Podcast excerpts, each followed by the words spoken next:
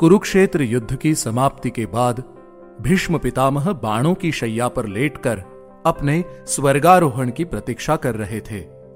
तब श्री कृष्ण के सुझाव पर युधिष्ठिर उनके पास राजधर्म की दीक्षा लेने के लिए गए।